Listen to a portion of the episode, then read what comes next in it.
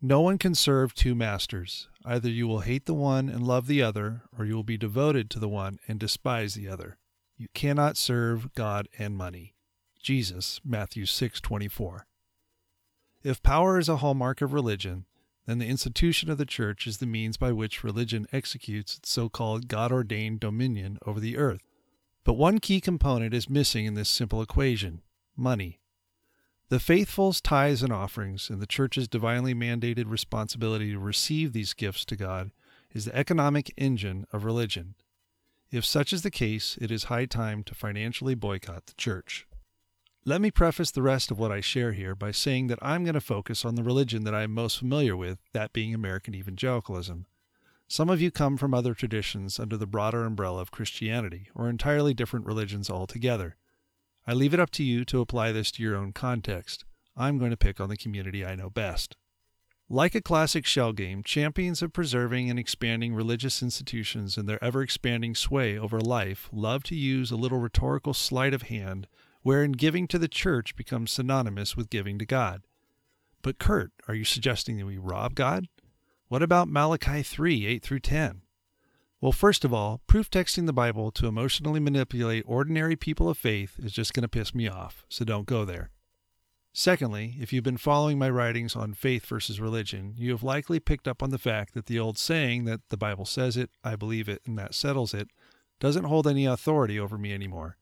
Even with that said, for the sake of those who hold conservative views of the Bible and who are active members in an evangelical church, let's look at a scripture and apply a little common moral sense. I've written previously about how the evangelical church in America is overrun with worshiping the false idols of nationalism and consumerism, just to name a few. This has led to a sickening apathy where evangelicals, particularly the white and suburban kind, can carry on their Sunday dog and pony shows while providing, for example, blanket political support to a president who is advancing greed and abusing the poor and suffering on an unprecedented scale. Then enters the first chapter of the book of Isaiah, where God, to borrow from Dwayne The Rock Johnson in his WWE days, lays the smackdown on the candy ass of God's people. Here I quote at length, verses 10 through 17. Hear the word of the Lord, you rulers of Sodom. Give ear to the instruction of our God, you people of Gomorrah. What are your multiplied sacrifices to me, says the Lord?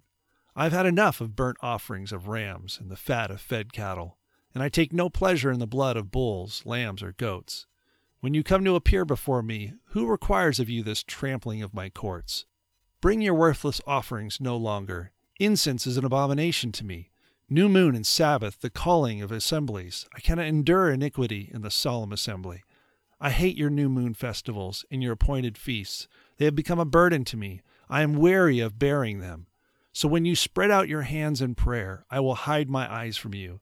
Yes, even though you multiply prayers, I will not listen. Your hands are covered with blood. Wash yourselves, make yourselves clean. Remove the evil of your deeds from my sight. Cease to do evil, learn to do good. Seek justice, reprove the ruthless, defend the orphan, plead for the widow. It should be abundantly clear from the theme of this passage, which is repeatedly driven home by the prophets throughout the Scripture, that the mere idea of receiving an offering on Sunday morning while a church cowardly turns a blind eye to injustice is of the highest offense to the God of the Bible. So let's assume your church has embraced hypocrisy as bliss, but for whatever reason you have chosen to keep attending. Let me share two reasons on why you should stop tithing. For one, if I'm faced with a choice between A, giving a portion of my paycheck to keep the church lights on and pay the salary of church staff who have chosen to preserve their job over actually spiritually leading their people, versus B, contributing to an established and effective charity that is actually advancing justice and providing critical relief to those suffering in this world, well, it's kind of a no brainer. Sometimes I feel deep pangs of regret, like Liam Neeson depicted in Schindler's List as I ponder how many people might have received life saving aid through an organization that was partially resourced by the tens of thousands of dollars that I instead gave to sustaining a religious club called the local church. Secondly, if you're still holding out hope for some reform and revival in your church, then you need to understand and apply the principle of what Martin Luther King Jr. called economic withdrawal. While it might not be the highest motivation for change, the quickest way to effect reform within the institution of the church is to inflict a little pain at the plate. Churches that were all about standing on their conservative, quote unquote, biblical values and principles get mighty pragmatic when money stops rolling in. Hopefully, their heart will follow later. Important note make sure you connect with others who are choosing to financially boycott your church and then collectively let your lead pastor know of your decision. It will expedite the church's leadership decision to reflect upon how God uses new wineskins. Ralph Waldo Emerson once famously said, Money often costs too much. This is so true of when money becomes the end or the means to the wrong end. I would argue that tithing to a church that has lost sight of the true end of faith is to enable its journey to a spiritual dead end.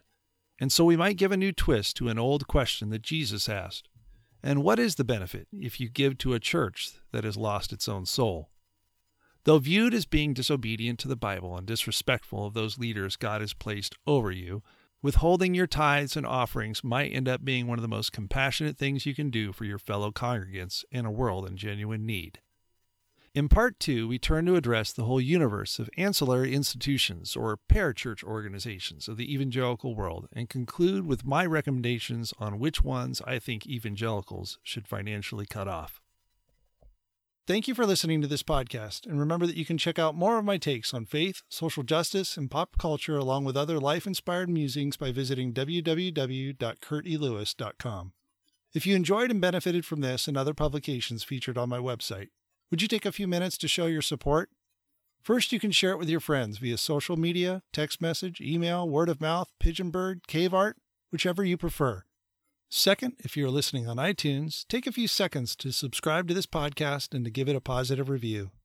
Lastly, you can help me to continue to produce these podcasts by making a monthly or one time financial contribution. Click on support on the website to learn more. Again, thanks so much for listening.